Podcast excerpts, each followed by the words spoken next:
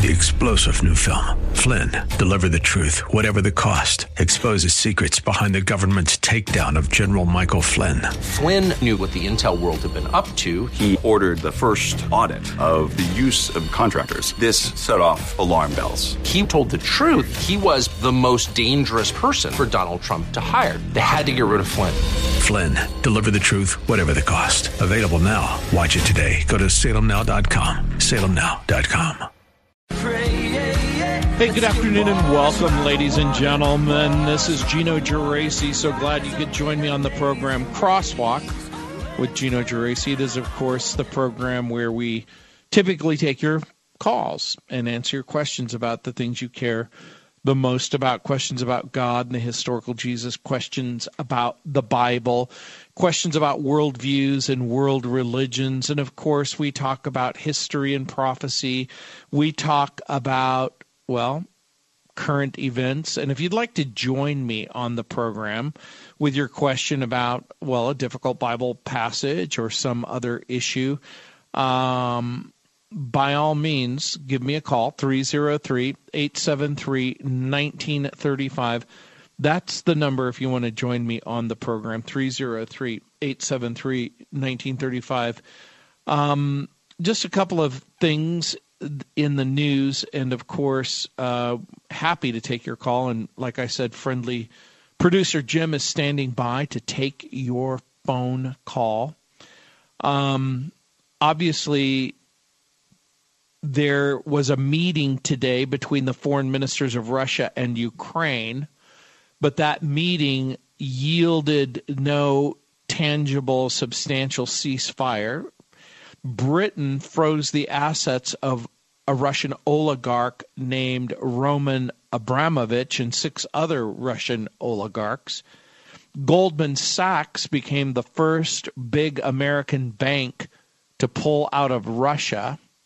And so uh, we expect a lot to continue to, to go on. My friends at Samaritan's Purse have set up an emergency field hospital in Ukraine. Uh, Samaritan's Purse is reporting that they've set up this uh, field hospital in an underground parking garage in the western Ukrainian city of Lviv. And of course, many of you are very familiar with Franklin Graham, who obviously is a part of the Billy Graham Crusade, but also the president of Samaritan's Purse. He said in a statement that the uh, group has already put up about 100 medical and logistical workers in place in Ukraine and Poland and Romania and Moldova and he said that uh, they were going to be sending more help to those areas in the not too distant future. So good on him.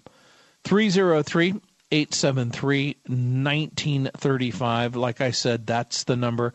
I have open lines. If you've ever wanted to call in with your question, now would be a great time to do it because the chances of you getting in is very, very good.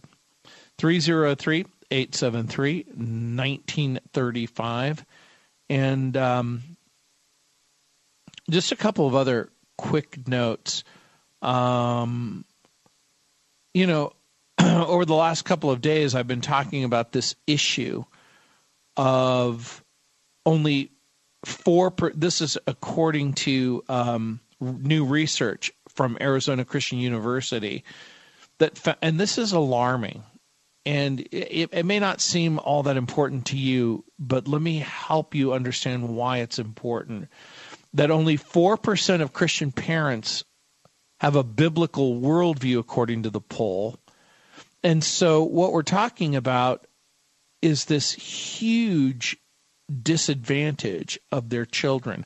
According to the new research from Arizona Christian University, less than 5% of American parents who claim to be Christian possess what's called a biblical worldview. Now, you and I have talked a lot about worldview. Remember, worldview is a way of looking at the world. Everybody has one. It's a set uh, by James Sire. He says it's it's a set of presuppositions, assumptions, which may be true or partially true or entirely false, which are which we hold either consciously or subconsciously or consistently and inconsistently as we're trying to ask and answer the big questions um, about you know is there a god? What's real? Where did we come from? What does it mean to be a human being? And according to this research, it showed that most parents are likely to hold a syncretistic belief system. This is something that would blend several or multiple worldviews. And I'll have more to talk about this. 303 873 1935. That's the number if you want to join me on the program. Let's see who's up. Rocky, welcome to the program. Yeah. Well, Hi. Hello. Yeah. Hi. How hi. can I help you? Okay, so so I, I, wanted to talk to you about in Revelation nine. Okay, uh, God or or the angel is basically telling Lucifer that he can't that he can't harm anybody with the seal of God on their forehead.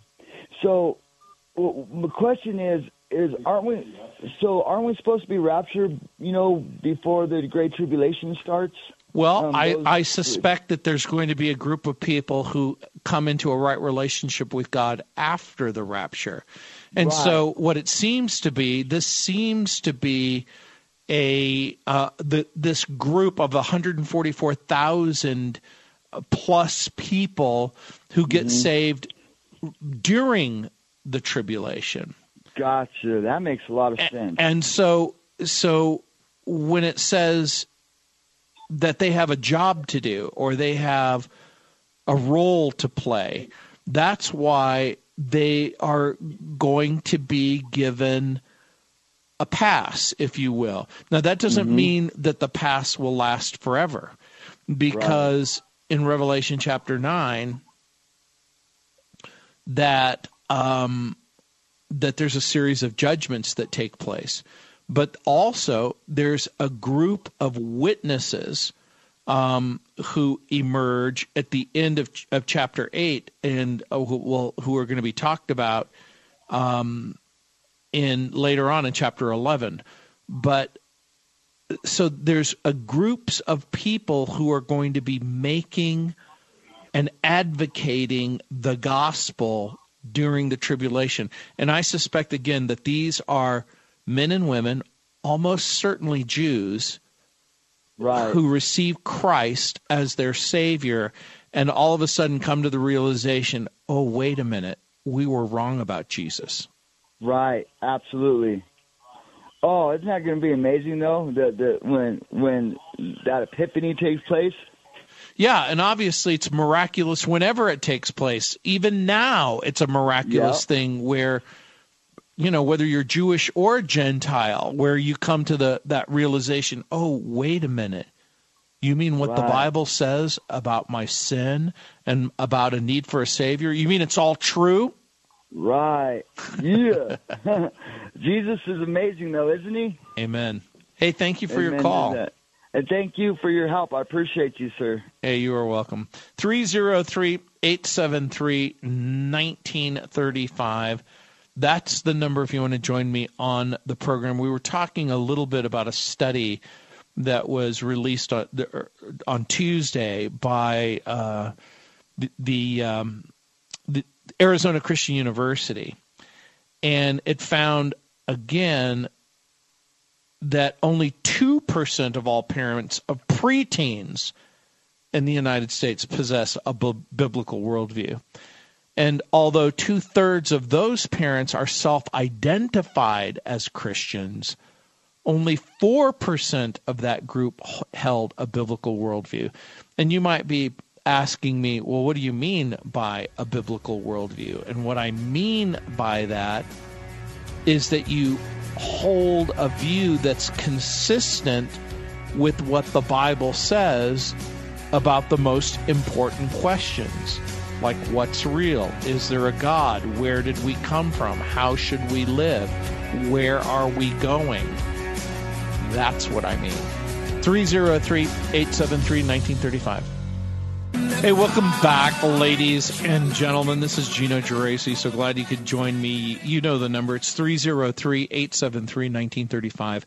303 873 1935. I was talking about a recent uh, study that's come out by Arizona Christian University, which talked about world views and belief systems and the startling information dare I say, most self identified Christians don't have what appears to be a coherent biblical worldview. And by coherent, I mean that it makes sense. In other words, a worldview that claims the only truth we can know is that there's no truth, that's a contradiction. That belief is self contradictory. So, in order for a worldview to be coherent, it needs to make sense. It means to be, it has to be logical. So, again, you can't have a worldview where you believe in the resurrection of Jesus, but you also believe in reincarnation. Because according to the Bible, the Bible's solution to the problem of of sin is faith in Christ and the belief in a resurrection. And so, if you are a Christian but you believe in reincarnation, then you have what's called an incoherent or inconsistent worldview. And so, again, the number's is 303 873 1935. And so, when this study was done, it basically pointed out that parents with children under the age of 13 who took the inventory, the vast majority of them did not have a biblical worldview. And um, I'm thinking it was um, George Barna who said, and I quote, the reality wait, that's not the quote I'm looking for. He said, the typical American parent is either fully unaware that there is a worldview development process, or they are aware that their child is developing a worldview, but they don't take responsibility for a role in that process, George Barna said. He said, quote, or they are aware the child's worldview is being developed, but choose or allow outsiders to accomplish that duty on the parent's behalf, unquote. So if you're a Christian and you say, well, you know what, I'm just going to let my child grow up and decide whatever they want to believe, that means that you are not taking your role seriously. Because part of your role as a parent is in fact not to indoctrinate your children, but rather to impart to them a biblical worldview because it's true. Now, the researcher further found that the younger the parent, the less likely they are to have, have a biblical worldview, which is pretty alarming. And so, based on that, George Barna, who's been doing this for a very, very long time, called the individuals with children who aren't imparting a biblical worldview that these children are spiritually disadvantaged. But still, George Barna says he has hope for the future. He says, and I quote, the reality is that culture changing movements can transform a nation with as little as 2% of the population on board. Turning around the paucity of commitment to the biblical worldview cannot, he said, quote, we estimate that there are perhaps, listen carefully, 10 to 15 million adults in the country who have a biblical worldview and therefore might be engaged in such a worldview transformation effort, unquote. So if you are a person listening to my voice and you have a biblical worldview, you are in the gross minority. In other words, the vast majority of people don't share your worldview. And so, obviously, one of the uh, uh one of the things about a Christian worldview is not just that you believe in God, but what you believe about God. So again, Christianity's answers to the big questions of life are more hopeful, meaningful, and robust than the other worldviews. And so, you know, again, people have, have broken worldview down into different categories or comparisons. Some people have uh, have put it in in as um, in as few as well. All of those worldviews where there's a God, and all of those worldviews where there is no God. But in the worldview where there is no God, that's called atheism. And so in atheism, there is no God. And so when you ask and answer the question to the atheist, what's real? They'll say, well, physical matter and energy are the only reality. Well, where did that come from? And the answer is, we don't know. Well, what does it mean to be a human being? Human beings are the product of evolution. Are human beings basically good or evil? How bad is the flaw? for many atheists, people can be either good or bad, but for some, they could even go so far as to say that good and bad is an artificial construct. It's a social construct that human beings make up in order to regulate their behavior one with another. And so, make no mistake about it, everyone has a worldview everyone thinks about what it means, you know, how you interpret reality. 303 873 1935. Let's see who's up. Kit, welcome to the program. Welcome. I I'm reading uh, O.C. Hawkins' book, Finding Jesus in Every Book of the Bible. Right. And in chapter 20, finding Jesus in Ezekiel, he really gives the impression that the Shekinah glory, which uh, was once in the pillar of fire and in God's presence in the temple and all, is now uh, in us as believers. And I just haven't seen it that way before. If that's correct or not, or maybe well, again, it depends on what you mean, both by what, what we're talking about in Ezekiel and um, and what it means that God dwells with the believer. Jesus, remember, he told his disciples that that the Father would be with you and that the Father would be in you. In Ezekiel chapter 37, um, it says, Behold, I will take the people of Israel from the nations among which they've gone, and they will gather them from all around and bring them to their own land. And I will make them one nation in the land on the on the mountains of Israel, and one king shall be over them, and they shall no longer be two nations and no longer have a divided kingdom. My servant David shall be king over them, and they shall have one shepherd. My dwelling place shall be with them. So in eh, so when it says the nations will know that I'm the Lord who sanctifies Israel, there's this sense in which Ezekiel prophesies the presence of God both with his people and in his people. Um, you do you mind holding? No. Good, because in order for us to have this conversation, we're going to have to continue it after the break.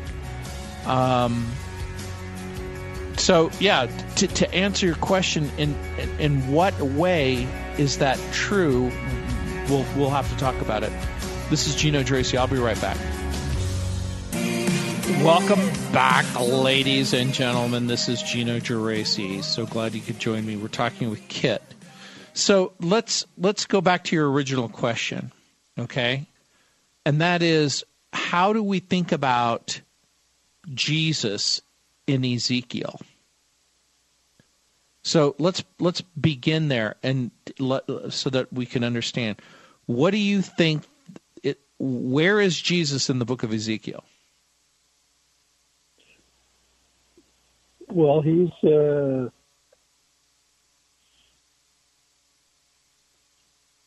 well. I haven't, I haven't read the whole book. I was just uh, reading well, this chapter. Sure, sure. To. I I I think the way that I would think about it is just like in the book of Ezekiel. You know, um, Jesus refers to himself as the Son of Man. And over and over again in Ezekiel, there's a reference to Ezekiel as the Son of Man. Other than than uh, the Son of David, Son of Man is Jesus's very favorite expression of himself.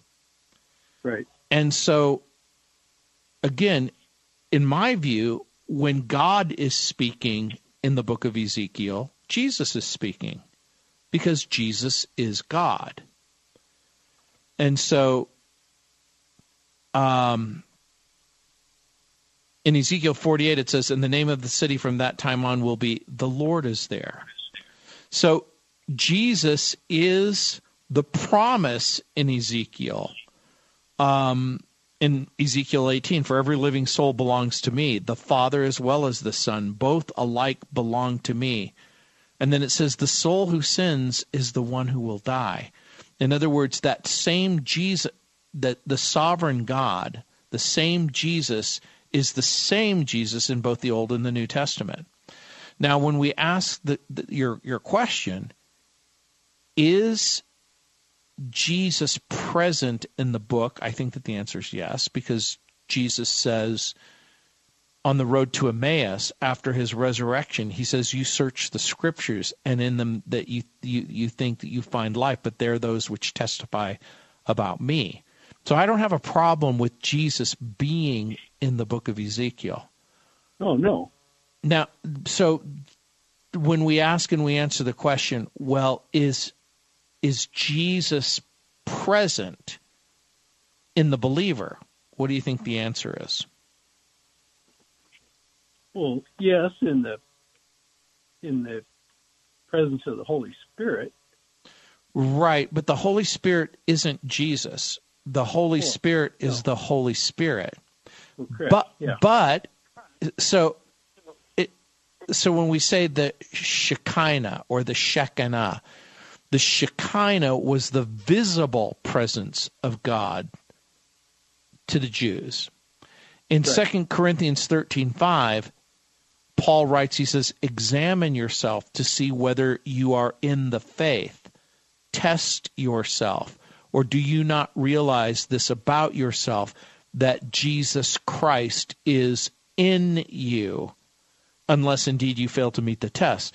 So the the way that I would think about that is that Jesus is present in some way in the believer. In Romans 8 9, it says, You, however, are not in the flesh, but in the Spirit, if in fact the Spirit of God dwells in you. To your point, anyone who does not have the Spirit of Christ does not belong to him. So, is the Spirit of Christ Christ, or is the Spirit of Christ another name for the Holy Spirit? Whether or not um, it's one or the other, in Colossians 127, it says, To them God has chosen to make known among the Gentiles the glorious riches of this mystery, which is Christ in you, the hope of glory. Colossians chapter 1, verse 27. So if your question is, is the Shekinah glory the same as the Holy Spirit. Well, and to me, it seemed like it was. It was not. Well, but, again, that word Shekinah doesn't appear in the Bible the way that we're talking about it. The Jewish rabbis coined that expression. It, it, it's a form of a Hebrew word that literally meant he causes to dwell. And, and so it came to mean signifying a divine visitation of the presence or dwelling of the Lord on the earth. So the, the Shekinah was first evident when the Israelites set out from Sukkot in their escape from Egypt. And you'll remember the Lord appeared in a cloudy pillar during the day and a fiery pillar by night. So when we ask and we answer the question, does the believer have a cloudy pillar and a fiery pillar? I'm going to suggest to you that we really don't. But do we have the presence? Do we have God's presence? I think we do. Yes. In... But, but but again, the visible manifestation of God's presence is something different. Can you tell if a person's has Christ in them just by looking at them? No, not not just by looking, but but there might be yeah, yeah. I think that there are sometimes manifestations in the sense that you understand that this person is a Christian, that this person is a lover of Jesus or a believer in Jesus. Yeah, correct. But again, Jesus, I think, is the dwelling place of God's glory. And the reason why I think that is because of Colossians chapter 2 verse 9 where it says in Christ all the fullness of the deity lives in bodily form. Jesus told Philip, anyone who has seen me has seen the Father. So in Christ we see the visible manifestation of God himself in the second person of the Trinity and that even though in his earthly life that glory is veiled, Jesus is the presence of God on the on earth. So, is Jesus the presence of God on earth? In, in his earthly ministry, that was true. Is Jesus the presence of God in the heart of the believer? I, I think that the answer is yes. But again, is there some, you know, remember you see pictures of at the in the manger where the baby is glowing in the manger. But so do we glow? Is there some sort of physical manifestation? I, I think that the answer is no. But I think that the Shekinah remains veiled at this point. So I'm not sure what you're, the person you're talking about was talking about. Well, so I'm looking I'm looking at it more towards in the New Jerusalem, where well in the New Jerusalem, and God will be there. You know, in well, their glory. I, I think it's safe to say. So let's talk about two things. In the New Jerusalem, if you mean by that the eternal state, in other words, we're in heaven where we see both the Father and the Son. The Shekinah is no longer veiled. In other words, it's visible, it's apparent, it's obvious. So I wouldn't have a problem with suggesting that the Shekinah, that there will come a time in the life of the believer where the Shekinah is no longer veiled. But I would argue that it's veiled right now. Does that help? Well, yes, it is. I just never in 45 years of being a believer ever tied the Shekinah with you know, the Holy Spirit in it. Well, hey, thank you for your call. Well, you're welcome. Hey, welcome back, ladies and gentlemen. This is Gino Geraci. So glad you could join me on the program. The number again is 303 873 1935 happy to take your call. And, um, you know, when I was talking with Kit about the Shekinah glory, um, that word, like like I said earlier, doesn't really appear in the Bible, but the concept is present. And and we have an article at gotquestions.org, and there you'll find a little bit more information about that concept. And there in the article, you'll discover that the Jewish rabbis coined this extra biblical expression. It was a form of a Hebrew word that literally meant he caused to dwell, signifying that it was a divine visitation of the presence of the Lord on the earth. And later, it talks about that how God spoke to Moses out of the pillar of, cl- of, of a cloud in Exodus chapter 33, assuring him that his presence would be with the Israelites. So God, speaking to Moses in the pillar of the cloud, assures Moses that he's going to be with the children of Israel in verse 9. Verse 11 says that God spoke to Moses face to face out of the cloud. But when Moses asked to see God's glory, God told him, You can't see my face, for no one shall see me and live, in verse 20. So apparently, the visible manifestation of God's glory was somewhat veiled or muted or muffled, if you will. When Moses asked to see God's glory, God hid Moses in the cleft of the rock. He covered him with his hand as he passed by.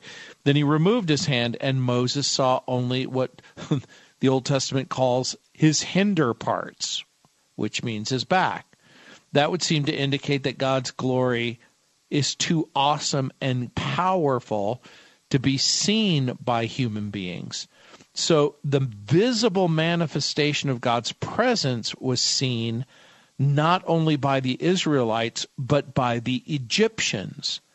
It says in Exodus chapter 14, verse 24 and 25, it says, During the last watch of the night, the Lord looked down from the pillar of fire and cloud at the Egyptian army and threw it into confusion. He made the wheels of their chariots come off so that they had difficulty driving. And the Egyptians said, quote, Let's get away from the Israelites. The Lord is fighting for them against Egypt, unquote. So just the presence of God's Shekinah glory was enough to convince his enemies that he was someone who shouldn't be resisted. In the final paragraph of our article, it got questions. It says this on that subject. It says, quote, in the New Testament, Jesus Christ is the dwelling place of God's glory. Colossians 2 9 says, In Christ all the fullness of the deity lives in bodily form, causing Jesus to exclaim to Philip, quote, Anyone who has seen me has seen the Father. That's John 14, 9. In Christ, we see the visible manifestation of God Himself in the second person of the Trinity. Although His glory was also veiled, Jesus is nonetheless the presence of God on earth. And just as the divine presence dwelled in a relatively plain tent called the tabernacle before the temple in Jerusalem was built, so did the presence dwell in the relatively plain man who was Jesus. It says he had no beauty or majesty to attract us to him, nothing in his appearance that we should desire him.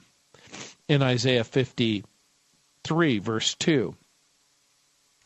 Uh, it says, quote, For he grew up before him like a young plant, and like a root out of dry ground. He had no form or majesty that we should look at him, and no beauty that we should desire him. But of course, when we get to heaven, you'll see the Son in his glory and the Shekinah will no longer be veiled. It says in 1 John 3 2, Beloved, we're God's children, and what we will be has not yet appeared. but we know that when he appears, we shall be like him. For we, sh- we shall see him as he is. 303 873 1935. That's the number if you'd like to join me on the program. And, you know, earlier I was talking about um, this idea of asking Jesus into your heart. Is it biblical? Is this a, a biblical concept to talk about or to think about or to even invite Jesus into your heart? Now, again, when we use that term, do you want to be saved? Or ask Jesus into your heart. Now, the statement isn't anti-biblical, and it but it isn't expressly biblical in the sense is there a chapter and a verse where you can point to that says and this is how you ask Jesus into your heart? No. But again, there seems to be some fairly good evidence that this is just a way of saying, inviting Jesus into your life. So some people might think like, well, what what are you talking about? Does the literal Jesus come into the the muscle that's inside your chest? Paul prayed in Ephesians 3:17 that Christ may dwell in your hearts through faith. And and that you being rooted and grounded in love. So the expression that Christ may dwell in your hearts, it means in your whole person. The parallel prayer in verse 16 is that God may strengthen you with power through his spirit in your inner being. So there's no evangelistic appeal in the context of Ephesians chapter 3. Paul isn't telling the Ephesians to ask Jesus into their hearts. He's elevating their awareness that Jesus is present within them by the power and through the Holy Spirit, the power and presence. So the verse uh, from which the ask Jesus into your heart concept is usually taken is Revelation chapter 3, verse 20. You'll remember it says, Jesus says, Here I am. I stand at the door and knock. And if anyone hears my voice and opens the door, I will come in and eat with that person, and they with me. Notice that, again, the verse doesn't mention the heart at all. Neither does the individual ask Jesus to do anything. Jesus asks us to do something. In context, Jesus is speaking to the church at Laodicea, who's, who was in desperate need of repentance and the Laodiceans had effectively excluded Jesus from their fellowship. And the Lord was seeking to restore that fellowship. So the idea of Jesus coming into your heart is more in, in terms of, the reception of Jesus. The Bible says that you're to believe in Jesus, that you're to receive him in John 1:12. But all who did receive him, who believed in his name, he gave the right to become the children of God. So again, asking Jesus into your heart is a simple way of, of saying, invite Jesus into your life or allow him to take control of your life. So is it wrong to ask a person to receive Christ? No. Not at all. 303 873 1935. That's my number. If you'd like to join me on the program, happy to take your call. I'll be back taking your calls and answering your questions.